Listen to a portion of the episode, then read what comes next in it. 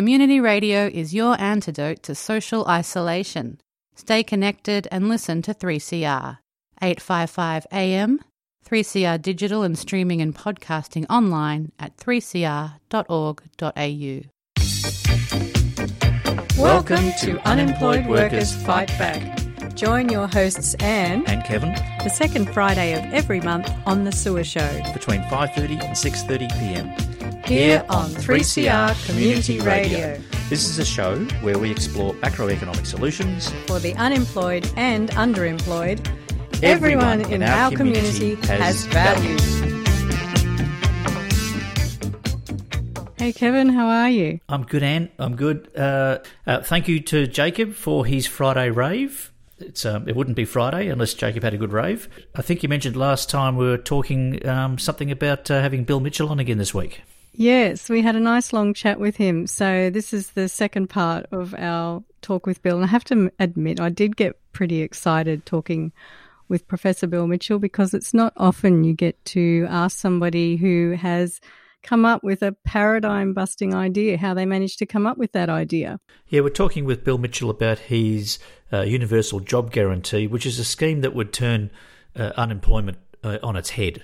Unemployment benefits is a stabilising scheme for the government, uh, and the scheme that Bill has is also a stabilising scheme.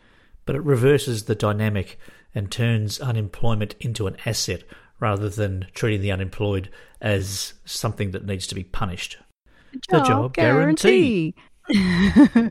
so, of course, on this show, we like to talk about macroeconomics. And one of the things I'm starting to understand about macroeconomics is that it has like this quest of the holy grail, which is how do you manage both unemployment and inflation. Now, if I was to say to you, do you want to have a nice long talk about unemployment and inflation? Would that, would that float your boat, Kevin?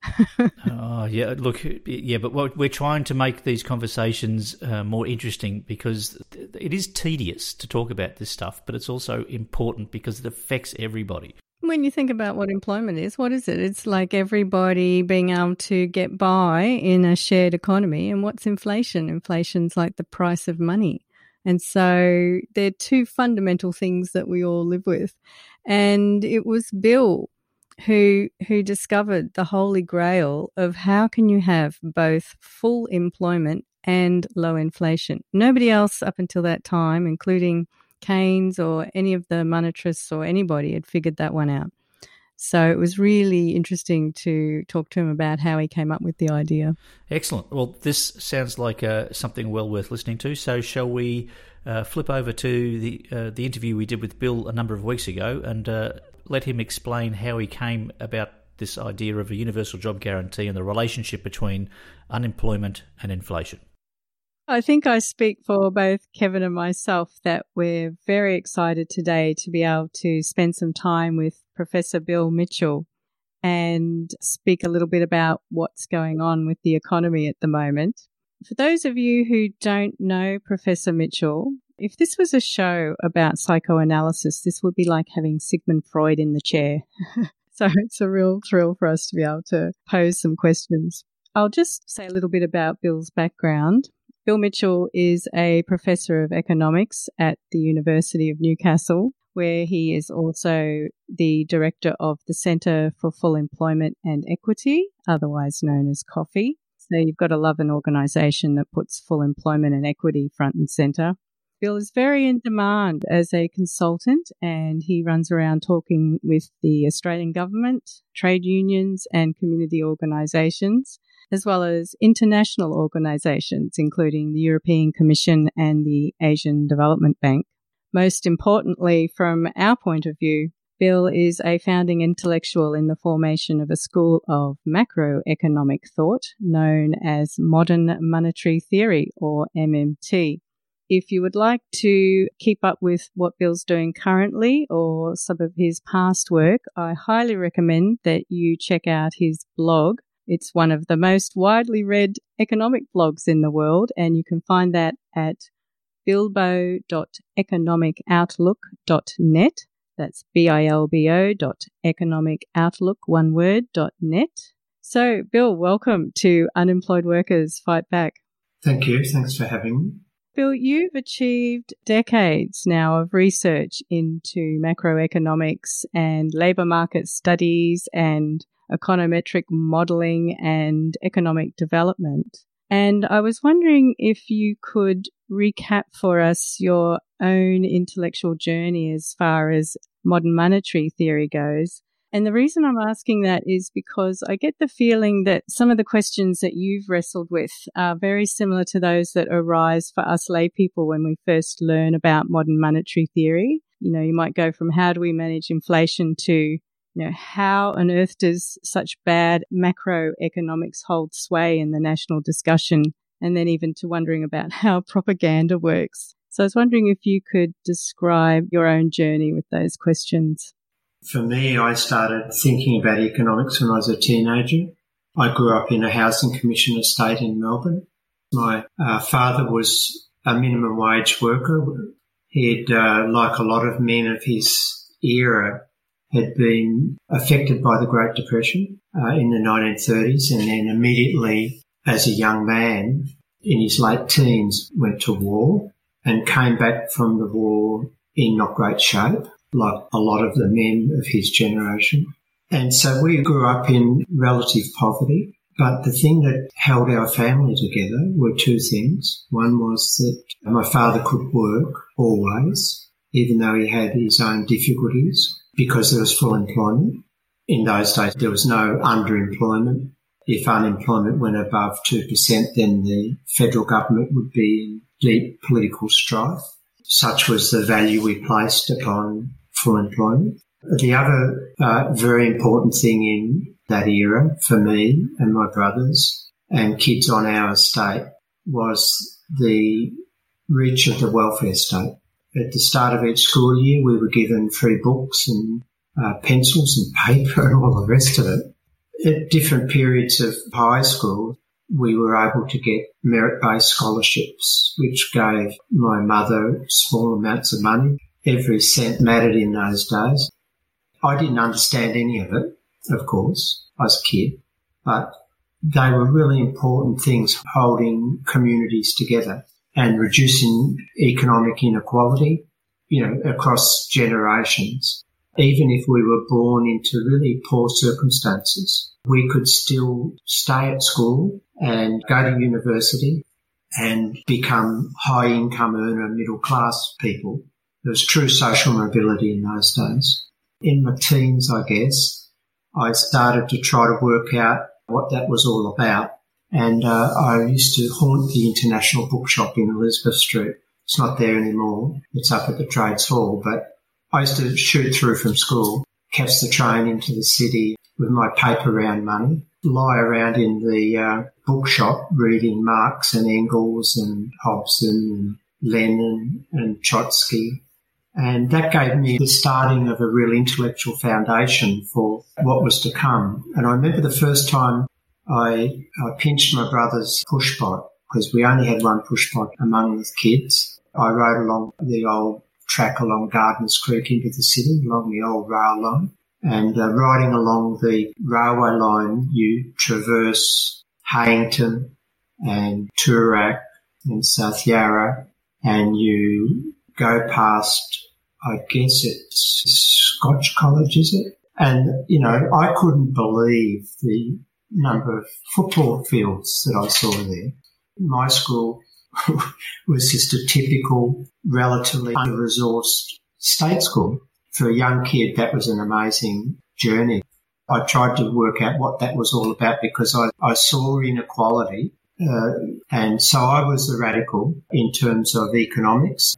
When I went back to university after some disruption, because that early 70s was an incredibly disruptive period for radicals. There was the whole Vietnam thing. Mid 70s, Phil Lynch was the treasurer and started the raise again. And uh, so unemployment started to skyrocket. So I said, I won't go back and finish uh, music and philosophy and maths and those things. I decided to do economics.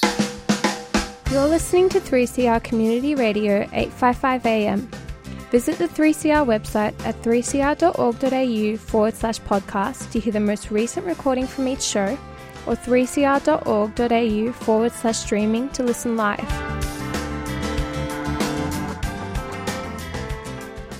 So I came into economics with that radical bent, uh, very well read as a teenager.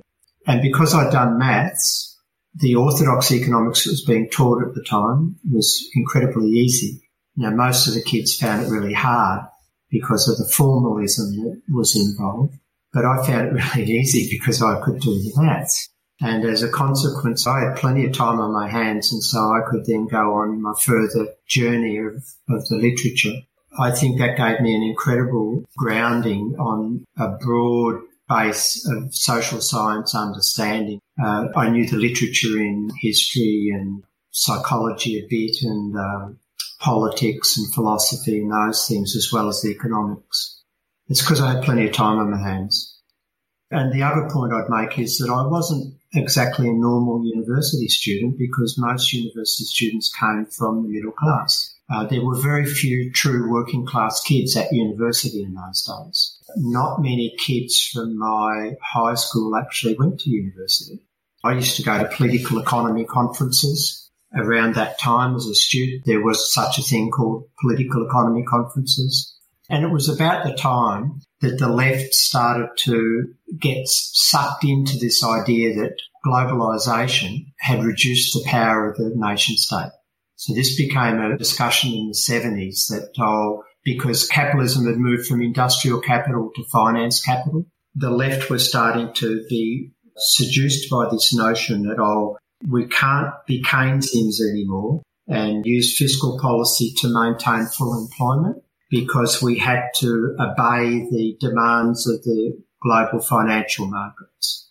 If you think about when the first real anti-deficit statement came out from a federal government in Australia, it wasn't the Fraser years, it was the last budget in inverted commas of Bill Hayden Whitlam's last budget.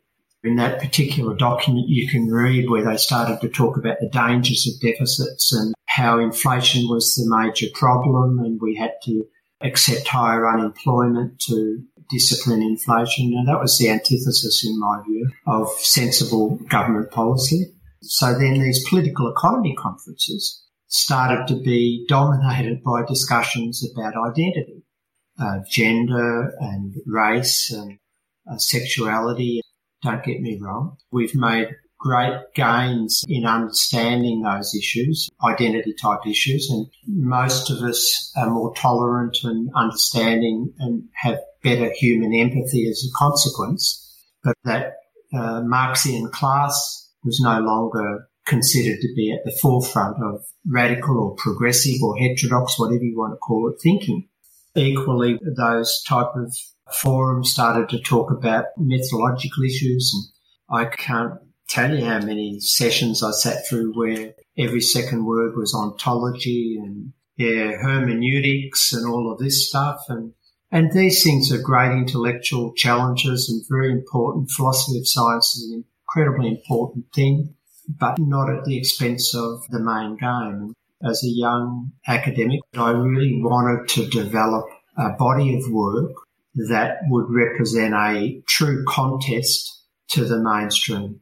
Because I was interested in macroeconomics and the macro side of labour markets, I realised that if we were going to fight back from a progressive perspective, then we had to deal with all of this deficit mania and all of this nonsense about governments running out of money and debt and not being able to do anything about unemployment and all of these uh, orthodox ideas that full employment had suddenly become seven or eight percent unemployment rates when previously we knew it was uh, well under two percent. So every time I'd write an essay or in my master's thesis and then in my PhD program, I really wanted to develop work and research and writing to create a contest.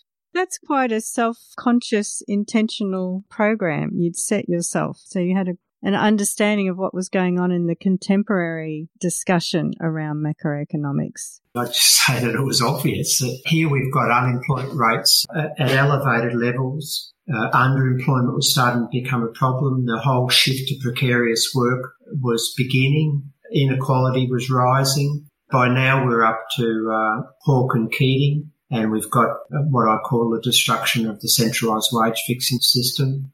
And the abandonment of productivity wage cases, which gave the low wage workers a chance to share in national productivity growth, which they don't get now. So it was pretty obvious to me as a progressive left person that we needed to do something to address this, to contest some of these issues and to work out the logical problems of these propositions that were being taught in universities and rammed down students' throats. And it was just so antithetical to me and my value system that we would just lie down and accept a body of work that punished the victims of a systemic crisis, that being the unemployed.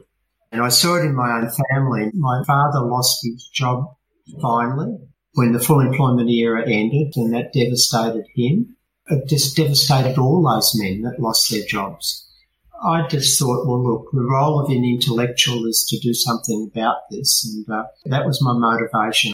I was more interested in music and philosophy and history and maths but I felt that I better devote my time to learning economics because that was the main game. That if we didn't understand economics and if we didn't have progressive voices in economics, then we were basically uh, dead. In the uh, 70s, during that whole tumultuous uh, Whitlam era, it was a time in history where anybody who had progressive radical tendencies would have been outraged. And so sounds to me like uh, if you were a student at that time, it would trigger a, a reaction. As I said, a lot of the progressives really abandoned the main game.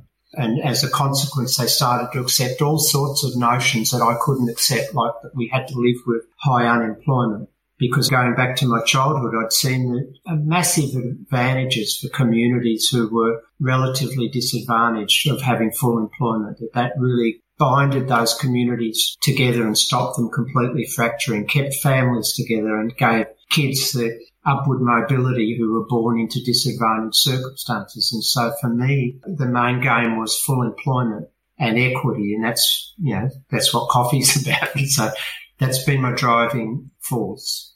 I got to ask, Kevin, how many young school students would wag school and then run off and read Engels and Marx? Yeah, well, you know, it's, it's, interesting because Bill's experience um, uh, I, I, relate to a lot. My dad uh, was also uh, came back from the, the Second World War. Uh, turns out Bill was living just up the road from me. Uh, I was a bit further down the uh, Gardiners Creek than he was. I have, have very strong recollections of the same story he's talking about.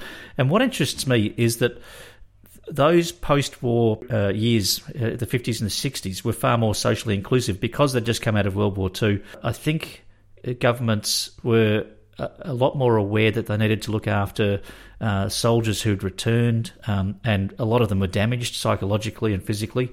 Uh, and, and, there was a lot more social awareness and social inclusiveness. I think that if a parent can stay home and, look after kids, if they've got the option, I think that's a, marvelous option to have. But it's not an option we have these days because everybody has to work so hard just to, to get by. For instance, here's a, here's a contrast.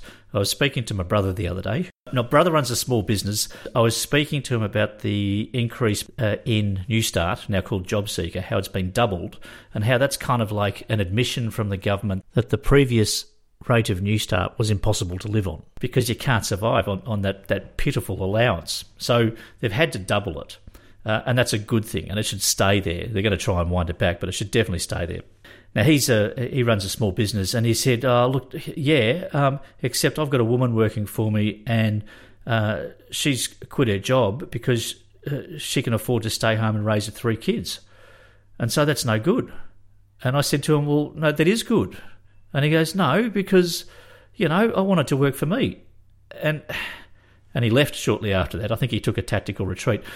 Now, my brother's not a bad guy. He's got something of a social conscience and he cares about the environment. But it's now normal for him to think that it's more important for him to be able to screw somebody down so that he can keep his business going and, and keep his profits up than it is for a mother to stay home and raise her three kids.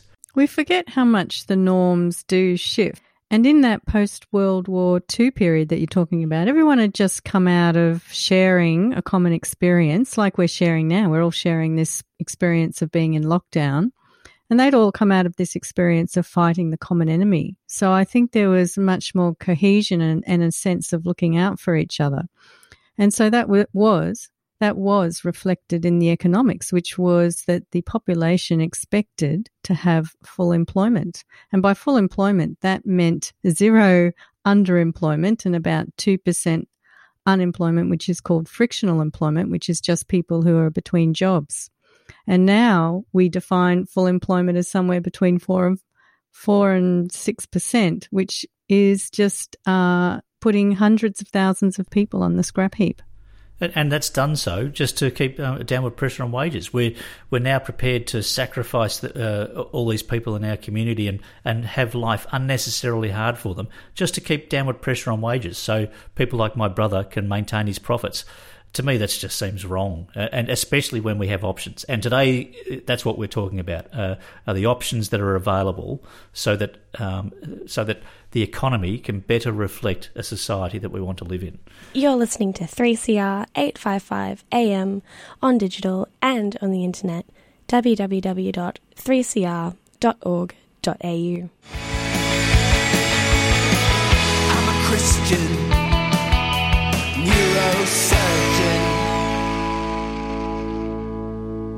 Featuring local band RVG this week. That was off their latest album, Feral, song called Christian Neurosurgeon.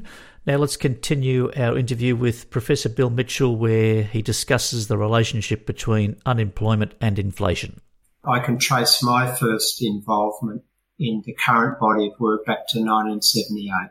At that stage, I was doing agricultural economics, a fourth year at Melbourne University. I, have got a very clear memory of the day. It was one of those freezing cold winter Melbourne days, and the lecture theatre was on uh, Royal Parade, and the lecturer was teaching us about the uh, wool price stabilisation scheme. And this was a scheme that the federal government had devised with the farming community who were sick of having their farm incomes fluctuating according to the quality of the, the crops. And in the case of wool, the clip. And so the government agreed that they would stabilise incomes by buying all the excess wool, which would have driven the price down for farmers. So the federal government just bought all the wool that the private market wouldn't demand. And if you think around your suburbs in Collingwood, in Melbourne, in uh, Abbotsford, and on the other side of the river, there were big red brick buildings and they were wool stores. And uh, of course, when the market was incredibly strong, so there was an excess demand for wool in the private market, that would drive up the wool price. The government would sell it out of the wool stores back into the private market. What they were effectively doing was running a buffer stock scheme where the government had the financial capacity to buy whatever wool was in surplus because it issued the currency and uh, could stabilise the price.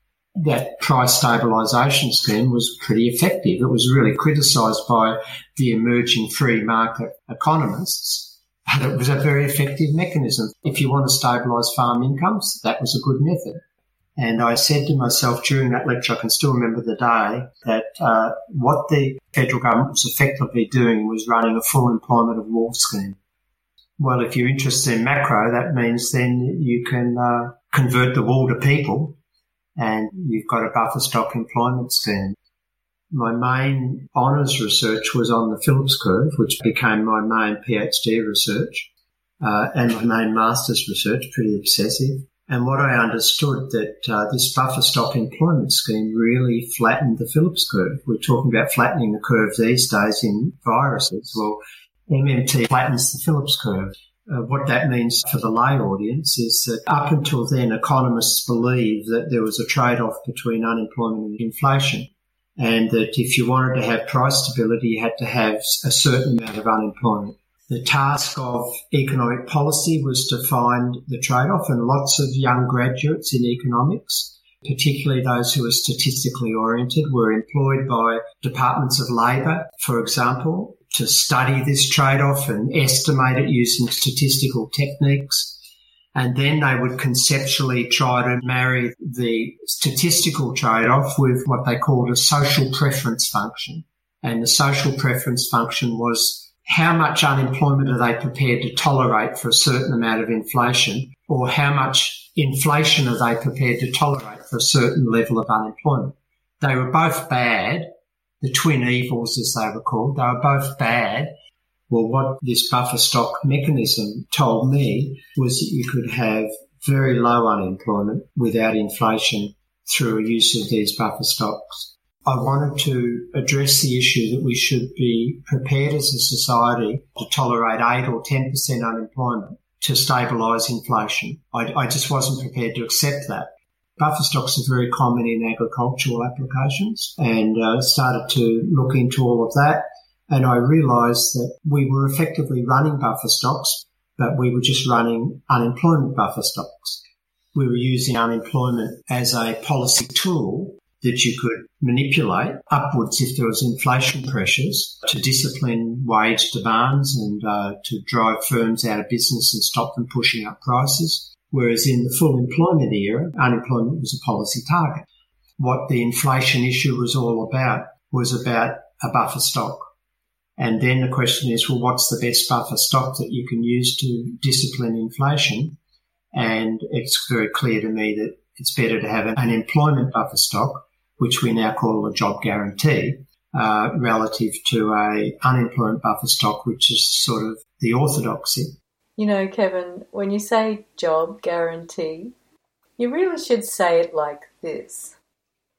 Introducing the amazing, the sensational, the spectacular, counter-cyclical, incontrovertible, anti-inflationary job guarantee.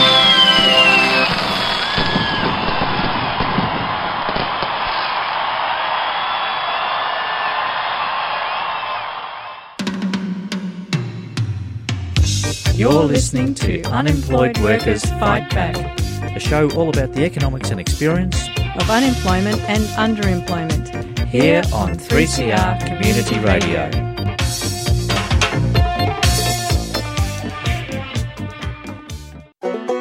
Get your copy of 3CR's magnificent book. It's a stunning history of the people, programs, and issues at the station since 1976. On sale now for the amazing price of just $20. Pick one up at the station or jump online and place your order. Radical Radio, celebrating 40 years of 3CR. On sale now for $20.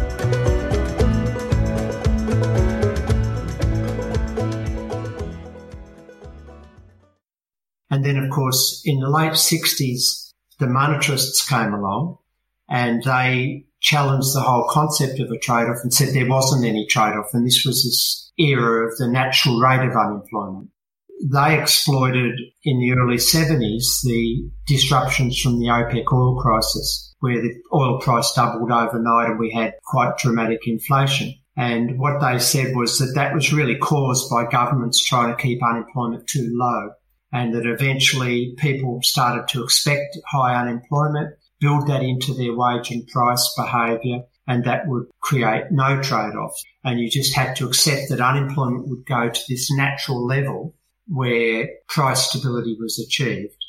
So that became the consensus and, and that's when all of these progressive governments and progressive people started to accept that the government couldn't do very much about unemployment. All it could do was to try to make the labour market more efficient in inverted commas and reduce the unemployment rate without causing inflation, but to try to manipulate fiscal policy, spending and taxation to say increase government spending to reduce unemployment rate would only cause inflation. That was the orthodoxy when I came into economics.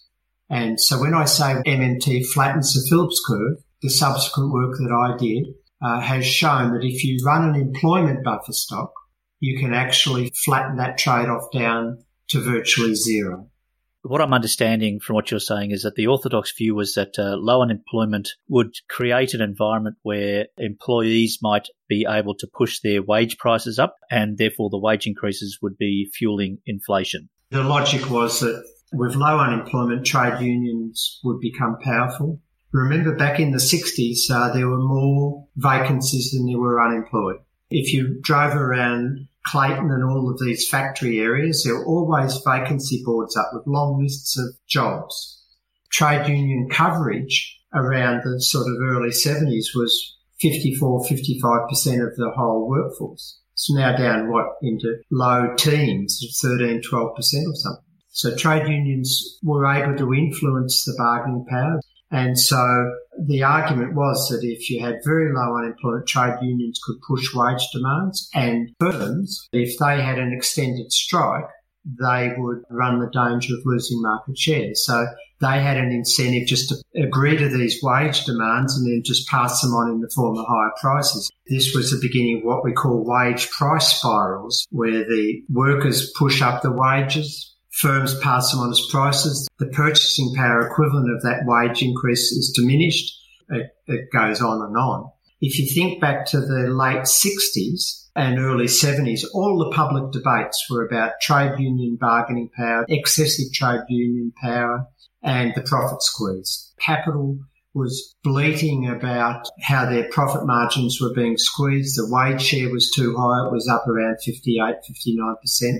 It's now 51% or something. And they wanted governments to do something about attacking the trade union power and forcing a redistribution of national income back to profits in the late 60s, the captains of industry, you know, the top end of town in Australia would write to the Treasurer. There's letters, you can find them, requesting that in the next budget that they increase unemployment because that would sort out the trade unions and help alleviate the profit squeeze. And there were all these threats in that era that if the government didn't do something about the trade unions and push up unemployment and discipline the workers, then there'd be capital strikes. And uh, if you go back to the Whitlam era, there was actually a capital strike in 1974. Businesses deliberately curtailed business investment spending to force concessions out of the Whitlam government. So employment definitely is a factor in inflation, etc. But it's not so much the unemployment level as how employment is managed. Your model is saying that you can have full employment without inflation if it's managed in a certain way. In the Keynesian period, the dominant view among the orthodox Keynesians, which was the mainstream, was that inflation was really what was called a demand side phenomenon. And you got inflation if there was too much spending relative to the productive capacity of the economy. Now, in the 60s, the Marxists, because their focus was on class conflict and class struggle, they were looking at the dynamics uh, over the distribution of income. They were formulating conflict theories of inflation, which were about the distributional struggle. So the workers wanted to work less and get more pay, and the bosses wanted the workers to work more and pay them less. And that out of that, you got these uh, wage price spirals. Uh, and so when you got the OPEC oil crisis, this was not a demand shock. This was a cost shock, what we call a cost shock, a supply side inflationary impulse. What that meant was that the existing income that was being produced by the economy in real terms was now less because you had to pay more out to an imported raw material provider, imported oil. The question then was, well, who's going to take that loss, workers or bosses, profits or wages, or are they going to share them out? And there was no mechanism in, in that era there was no institutional framework other than battle it out in collective bargaining to share that loss. And so, you know, you've got workers fighting to preserve their real incomes and you've got bosses fighting to preserve their profit margins. And so there was a battle royal that fueled the inflation. So Keynesians, the mainstream thinkers, had no real understanding of that type of process because they'd only understood inflation as being just too much spending, not a distributional struggle.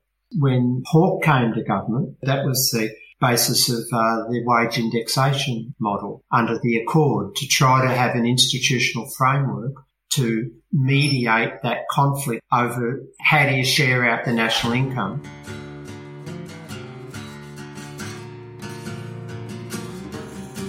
Three CR Community Radio, eight five five AM.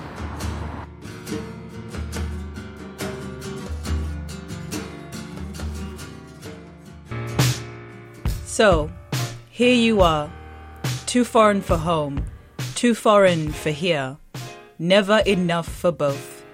Ijeoma Umebinyuo, Diaspora Blues. What makes you smile and adds a spring to your step? What does it mean to belong? And how do we build a home away from home? Diaspora Blues is a show that contemplates what is and what could be. Join Busto and Bigwa every Monday at 2.30 on 3CR Community Radio. Produced, Produced by Jan.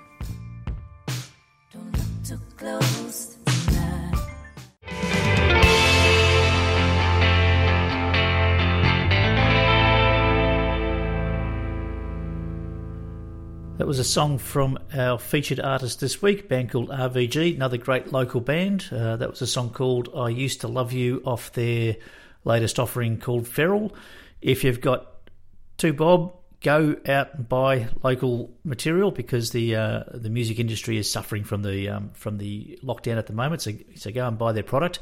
Now, and we've been speaking about the relationship between inflation and unemployment, and this is something which has been uh, identified. Uh, can, can you tell us a bit more about that? We hear Bill talking about flattening a curve. These days, we're all familiar with that phrase, and we know it's got something to do with a graph. And Bill's talking about flattening a thing called the Phillips curve. So, Phillips was a, a dude, I think he was an economist back in the 1950s. If you can remember being back in high school, and you had these x-axis and the y-axis and you'd have a variable on each one and then you could plot points and see if there was a relationship between the two. So this is what this dude Phillips did back in the day and he put unemployment on one side of the graph and inflation on the other side and there was a relationship between the two, the Phillips curve. When you have a look at these data points plotted on these graphs, you've been camping a few times Kevin, and when you're out there in the bush and you've got these beautiful clear skies, and at night you can see the Milky Way, and you might have someone in the group who thinks they know a bit about stars, and they'll start pointing out to you. There's the bear, and there's the warrior, and there's the the Pisces, and there's Aquarius or something. And I'm just looking at these stars, going, all I see are random dots above my head. I don't see all these pictures. But apparently, these economists can look at these dots all over their graphs and, and find things like curves. Bill talking about the Phillips curve and how he'd figured out how to flatten it. so he's, he's gone and stomped all over um, Phillips curve there. What flattening the curve means is that you break the relationship between the two things so that one's not influencing the other to go up and down. Back in the 50s, nobody questioned the relationship and nobody could see how to break the relationship and they were just stuck with the twin evils. And then a really interesting thing happened in the 1970s, which was this huge external shock came into the economy, the OPEC oil crisis. And what that did is it caused this massive sudden increase in inflation. I think inflation went up like 400%. Now, why did it cause this price rise throughout the economy? Well, that's because oil is in everything. You know, everything that we manufacture is made with oil, then transporting the stuff is made with oil. Anyway, so oil, you jack up the price of oil and you're going to send a supply side inflation shock through the economy. Unfortunately, the Keynesians who were holding sway at the time Unfortunately, they weren't ready to explain this external shock, which sent poor old Phillips curve scattered all over his graph. because what we got now, instead of this relationship, we got stagflation, which is high unemployment coupled with high inflation. And guess who was waiting in the wings with their crazy theory, which up until then had been completely ignored it was the monetarists, the monetarists like uh, Hayek and Friedman. I think of them as like the orcs in, the, in this crazy economic story. They're the evil ones, okay? So the evil orc were waiting in the wings, ready to take advantage of a situation that the Keynesians couldn't explain. And what they said was, oh, there is no trade off. Relationship trade off things broken. And Instead, what we're going to say is that we can control inflation, not with a trade off. What we do is we use a buffer stock. And the kind of buffer stock we like is one that's filled with unemployed people. what the mantras are saying is your job, unemployed person, is to sit at home, if you're lucky enough to have a home, in poverty conditions and sit there and stop inflation from rising. That's your job, and we're going to pay you a pittance to do it. And what Bill came along and said was, well, why not fill your buffer stock with employed people? So what you're saying is after the oil shock, the monetarists said that the best way to control inflation was by having a large pool of unemployed. But Bill Mitchell has some different ideas, so uh, let's hear them. I was looking for alternative mechanisms to deal with an inflationary episode that wouldn't result in workers becoming unemployed. My early work, which became part of MMT, was that you didn't necessarily have to accept all of those market price pressures if you wanted to have low unemployment if you ran a buffer stock of jobs.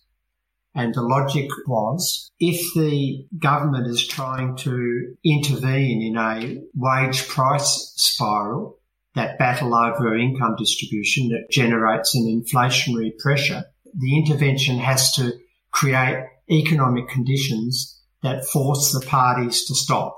Constitutionally, the government can't dictate it, so they have to create uh, economic pressures. In other words, tighten fiscal policy and tighten monetary policy. When the government does that, it creates unemployment. And the unemployment disciplines the wage demands of workers and stops firms pushing up prices because they lose too many sales. So if you have an inflationary episode and you want to reduce the price setting motivations of both unions and bosses, so wage push and price push, then tightening fiscal policy and monetary policy would, in some form, do that. Without doing anything else, you get unemployment. What the buffer stock employment approach revealed to me was that the government had another option when it tightened policy to discipline an inflationary spiral. Instead of forcing the workers into unemployment, it could shift them into a fixed price employment buffer stock give them a job and pay them a fixed wage. And so you're transferring workers from an inflating sector to a fixed price sector. And in doing that, it's not competing for any labour that the private sector wants. The government gives an unconditional offer of jobs to anybody who wants one, but at a fixed wage. By doing that, you can maintain everybody working, but not adding to the inflationary pressures. Now, I don't want the listeners to think that it's full employment with everybody working the number of hours at market prices. We introduced the term loose full employment because the workers in the job guarantee who are employed by the public sector, they've got a socially inclusive wage, which allows them to not experience the worst of unemployment. But it's not full employment in that sense. It's loose full employment. And at some point, then the economy would start growing again. Growth would return and the private sector could hire the workers out of the pool. So the pool was never meant to be a long thing. For most workers, they would never be in that pool for very long. Now, the way I've explained it up until now was in the context of an inflationary episode. Now, in the modern era, there is no inflationary, there's deflationary pressures. And so the question then is, well, what function does a job guarantee serve? Well, in the current era, where the non-government sector, the private employers are laying off workers, well, then the job guarantee provides job security, a lifeline. The government can increase government spending in the job guarantee and not contribute any inflationary pressures. Even when the private sector is weak, you don't have to have mass unemployment. That's the context which we think of it now, but it should always be understood that the architecture of the program is a stability framework, not exclusively a job creation framework. And as I've heard people say, by maintaining continuous employment through a job guarantee, that helps your workforce to maintain their employability. Or, in the language of a buffer stock of wool, that helps prevent your stock from degrading. My earlier doctoral work was about hysteresis. And uh, hysteresis is this uh, impact that the longer mass unemployment is allowed to persist, the more difficult it is to get those workers back into the paid workforce. And the reason is that they lose skills. What happens when you have a severe recession is that a lot of the firms that are just hanging on, they've got old dated technology. Their cost structures tend to be higher than the best practice technology. When the recession comes, they go out of business really quickly because they can't compete. The new investment that leads the new growth cycle is the best practice technology. And firms that went broke, their capital just disappears. And so workers that had been trained in all of that old capital with skills that are, you know, wonderful skills working old processes and old machinery and stuff, they have to be retrained. And, and some of the older workers find it really hard ever getting back into the labour market. And so you get this problem with detachment from the labour market, then it's harder to get back in. But you also have uh, general skills, basic confidence and self-esteem and those type of things that entrenched periods of unemployment. Social networks for the unemployed start to shrink right down and you become very isolated. And I remember as a young graduate student, I heard a, a talk from an American psychologist and they said that one of the huge disadvantages that children inherit if they grow up in jobless households is that they inherit the job instability. And so one of the intergenerational advantages of full employment was that children learn about work. They see their parents getting up, going to work, and that structures a sort of sense of purpose and self-esteem that you take into your own adult life. And so one of the advantages of a job guarantee instead of unemployment is that the kids just see their parents going to work. And so the intergenerational costs of unemployment are significantly reduced by running a job guarantee scheme. That brings up one of the things I find so insidious about what you might call the neoliberal diagnosis of the economy, because we seem to agree on the pathologies as you describe the intergenerational unemployment and the skills loss. But the thing is, the neoliberals seem to see the cause as residing in the individual and not so much as the policy settings. And once you do that, it seems like you take a blame the victim approach. Yeah, we all believe that we could do something when we finish school because our parents were all doing something. And that was because there was full employment. If I had grown up on that estate in this current system, then who knows where we would have ended up as kids because our parents would have been unemployed. There would have been family instability, you know, family breakdown, increased alcohol and substance abuse, increased crime rates, psychological problems, increased mental health and physical health problems. Even though we were poor, our parents could work. And that's why I, my main career has been devoted to issues relating to full employment and how we maintain full employment. You saw a shift in the uh, narrative in the 70s. We started to get this idea that uh, we're all individuals. We believed that unemployment was individual lethargy, poor educational decisions made by individuals, that it was up to the individuals to do something about that you know, even the nomenclature changed. It will surprise a lot of people to know that the person who introduced the sort of dole bludger terminology into the Australian narrative was Clyde Cameron, who was Minister for Labor under Whitlam. And that was in the late part of the Whitlam era where they were becoming neoliberal. You know, we have this nomenclature that reinforces this blame the victim approach. When the consensus prior to that was it was obvious that if there wasn't enough jobs, it was because there wasn't enough spending and that the government was able to do something about that. Kevin, we are the good news show because there's Bill telling us the good news. The federal government has the capacity to employ anybody that it wants. Well, the federal government has the capacity. I don't think they know that they have the capacity. Currently, we have unemployment benefits as a safety net for uh, our unemployed.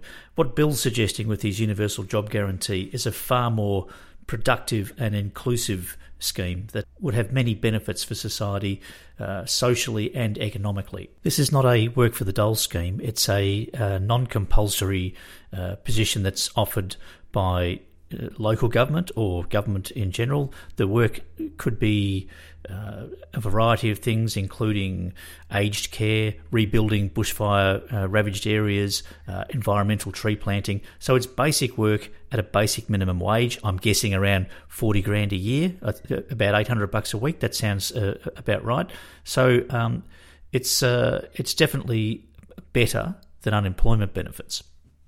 You just have to use your imagination, really. So the big picture is that this thing that's called the job guarantee it does two things. And one thing it does is it helps to manage inflation, but you only need to manage inflation when you've got inflation, as Bill says. And at the moment, we don't got inflation. What we got is high unemployment. So then the job guarantee does its second thing, which it, it, it becomes a job creation program. And the thing is, like you say, very different from this horrible, horrible work for the dole, of which I've had personal experience. The job guarantee is offering real work, meaningful work, work that needs to be done in the community. The job guarantee scheme doesn't compete with the private sector, but it does offer people meaningful, real work so that they are actually included in the community. So it's a proper wage for a proper job, um, and it's, it's, it's probably full time, but it might be scaled to you know pro rata, whatever that is. Um, but you're being respected as a worker um, both through your wage and through your conditions, uh, and that is important because, as you say, it's it's not going to be competing with the private sector, but it's going to keep your job ready for the private sector. Uh, should a, a better paying or a, a more appropriate job come up. Yeah, and that's why um, Bill Mitchell's calling that loose full employment, not full employment. And it's loose because your engineer won't be being employed as an engineer, so not at their full skill set and not at their usual wage. But they also won't be on $250 a week trying to scrape by. Look, this could be the beginning of a long and interesting conversation, but we need to wrap up, Anne, because uh, time's running out and Mafalda's coming up next. Uh, Bill Mitchell has a book out. We need to give that a plug. What's the book called?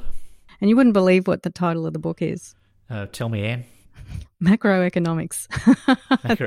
macroeconomics by by Bill Mitchell, uh, Martin Watts, and Randall Wray, all professors of economics who understand modern monetary theory. And hopefully, we'll get Martin Watts on the show one day too. That'd be good. Anyway, we've got to go. It's been uh, been an interesting show. This is all about the universal job guarantee. You can hear this uh, on podcast from 3CR. Um, but uh, we're going to leave you, and we'll see you again in a couple of weeks' time. See you later, Anne. See you then, Kevin. Bye bye. This is Bill Mitchell. You're listening to my favourite Melbourne radio station, 3CR, with Anne and Kev, Unemployed Workers Fight Back program. Great program. Great guests.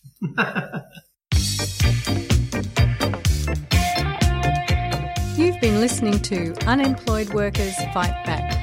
Join us the second Friday of each and every month as part of The Sewer Show on 3CR. We thank all our guests, and I thank you, Kevin. And I thank you, Anne. The pleasure was all mine. Oh, no, I insist. The pleasure was mine. Well, it wasn't all yours. I mean, I had a fair degree of pleasure on this show. It was uh, very pleasurable for me. Oh, no, Kevin, I was highly pleasured.